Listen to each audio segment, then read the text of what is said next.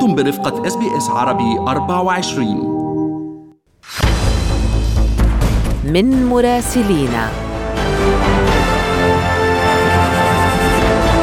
أهلا بكم في وقفتنا الأسبوعية من العاصمة العراقية بغداد. أنا فارس حسن وينضم إلي من العراق مراسلنا هناك أشرف العزاوي. يا هلا أشرف. كان البرلمان العراقي يستعد للتصويت على قرار حظر التطبيع مع إسرائيل، فما الذي يحدث تحت قبة البرلمان؟ وماذا عن ردود فعل الشارع العراقي؟ فارس الذي حدث تحت قبة البرلمان بحضور 250 275 نائب مجلس النواب العراقي صوت بالإجماع على قانون تجريم التطبيع مع إسرائيل.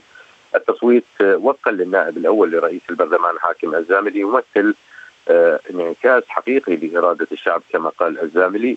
أيضا رئاسة البرلمان دعت البرلمانات العربية والإسلامية إلى إصدار تشريعات مماثلة بهذا. الصدد هذا القانون فارس على ما يبدو وحد الجميع حتى المتقاطعين. يعني كتل الإطار التنسيقي شكر الزعيم اتار الصدري وهنالك تقاطع ما بين الطرفين. أيضا زعيم اتار الصدري يعني مقتدى الصدر وصف هذه الخطوة بالمنجز العظيم. حزب الدعوة أيضا بزعامة نوري المالكي دعا الجهات القضائية إلى ملاحقة من يروج للتطبيع أو يشارك بأي مؤتمر في الداخل أو الخارج ويتبنى مشاريع التطبيع. البرلمان استبدل كلمة حظر التطبيع بتجريم التطبيع مع إسرائيل ويبدو أن هنالك محاولة لقطع الطريق أمام أي تقارب علني كان أو سري. أود الإشارة إلى أن المرحلة الماضية القليله الماضية شهدت اتهامات بين أطراف سياسية بعلاقات مشبوهة مع إسرائيل، هنالك أيضا تهم وجهت إلى يعني أطراف سياسية في يعني مشتركة بالعملية السياسية بزيارة إسرائيل في فترات ماضية. طبعا على الرغم من غبار الخلافات السياسية في قضايا شتى إلا أن الموقف كان موحد فارس ضد إسرائيل وهنالك تطابق سياسي وحتى شعبي شهدنا يعني خروج عدد من المواطنين يحتفلون ب يعني صدور هذا القرار من قبل البرلمان العراقي. يبدو يعني الشارع العراقي يؤكد وأيضا الطرف السياسية تؤكد بأن ما تقرر اليوم هو جاء إيمان ووفاء بقضية فلسطين. وهنالك بيانات صدرت عن كتل سياسية عديدة يعني التصويت بالإجماع والكتل السياسية أصدرت بيانات مرحبة بالقرار الذي وصل إليه البرلمان العراقي وتم التصويت عليه فعلا. نعم أشرف أيضا ملف آخر ملف ساخن ملف النفط وتصريح جديد لرئيس حكومة إقليم كردستان أعلن فيه عن رفضه لقرار المحكمة الاتحادية تسليم النفط. تفاصيل هذا الملف ويعني هل نحن على أعتاب أزمة جديدة؟ بالفعل ملف معقد جدا لا تبدو قرارات المحكمة الاتحادية العليا في العراق ملزمه لإقليم كردستان العراق مسرور برزاني رئيس حكومة الإقليم وخلال منتدى دافوس الاقتصادي قال بأن قرار المحكمة الاتحادية العليا القاضي بتسليم النفط في كردستان لبغداد ينتهك الحقوق الدستورية لإقليم كردستان وجدد رفضه لقرار القضاء. طبعا هذا القرار صدر من أعلى سلطة قضائية في البلد.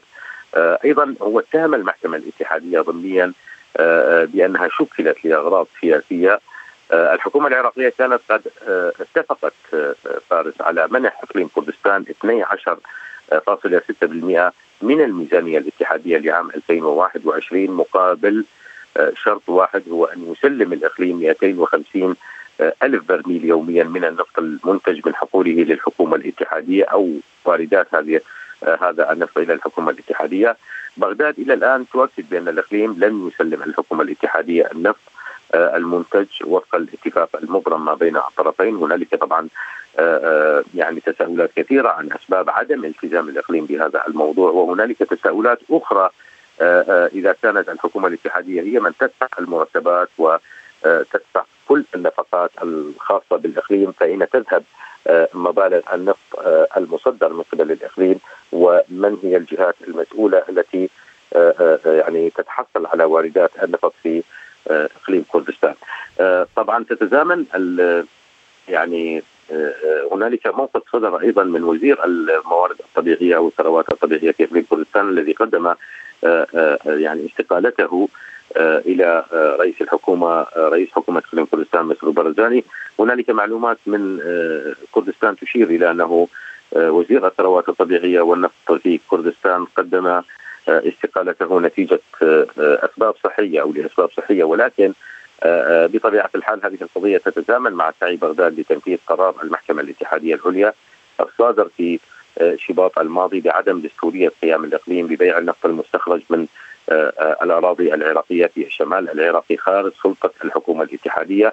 وزير النفط أيضا إحسان عبد الجبار في السابع من آيار الجاري أكد وأشار إلى أن الوزارة ستبدأ تنفيذ حكم المحكمة الاتحادية الذي يعني اعتبر الأساس القانوني لقطاع النفط والغاز في يعني خلال هذه الفترة. وأيضا قرار المحكمة الاتحادية اعتبر أيضا القوانين التي نصها جاءت في إقليم كردستان هي قوانين غير دستورية ولا تتطابق مع الدستور العراقي، بالتالي الملف لا يزال معقد وهنالك رفض من الإقليم وهنالك قرار ملزم من قبل المحكمة الاتحادية العليا ينتظر التطبيق من قبل الحكومة الاتحادية. فاخيرا موضوع شغل مواقع التواصل الاجتماعي إصابة رجل خمسيني برصاص حارس أمني أمام إحدى مدارس البنات في العاصمة بغداد، ردود الفعل بالشارع العراقي وما هي تفاصيل هذه الحادثة حادثة إطلاق النار؟ حادثة مفجعة بالفعل فارس وتثير تساؤلات وتعطي دلالات كثيرة على أن هنالك سلاح غير مسيطر عليه حتى من قبل عناصر للقوات الأمنية العراقية.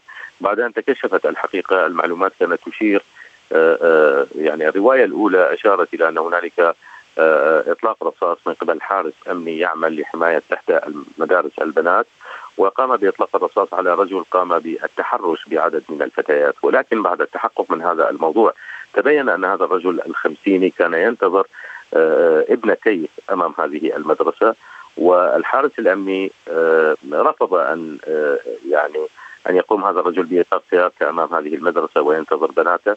فعندما تحرك أو تحرك هذا الرجل الكبير أو هذا الرجل الخمسيني بسيارته إلى مكان آخر قام هذا الجندي أو رجل الأمن بإطلاق الرصاص عليه وأصيب الرجل بثلاثة إطلاقات نارية في جسده. وحتى السيارة ارتطمت بسيارة أخرى هنالك ردود فعل غاضبة لدى الشارع العراقي نتيجة قيام عناصر الشرطة باتخاذ قرارات و بإمكانهم أن يطلقوا الرصاص على أي شخص كان بأي حجة وتحت أي ذريعة. لا يوجد هنالك من يحاسب لا يوجد هنالك من يعني لا توجد هنالك قوانين تمنع حارس الأمن من إطلاق الرصاص بأي يعني لأي سبب لأي سبب كان.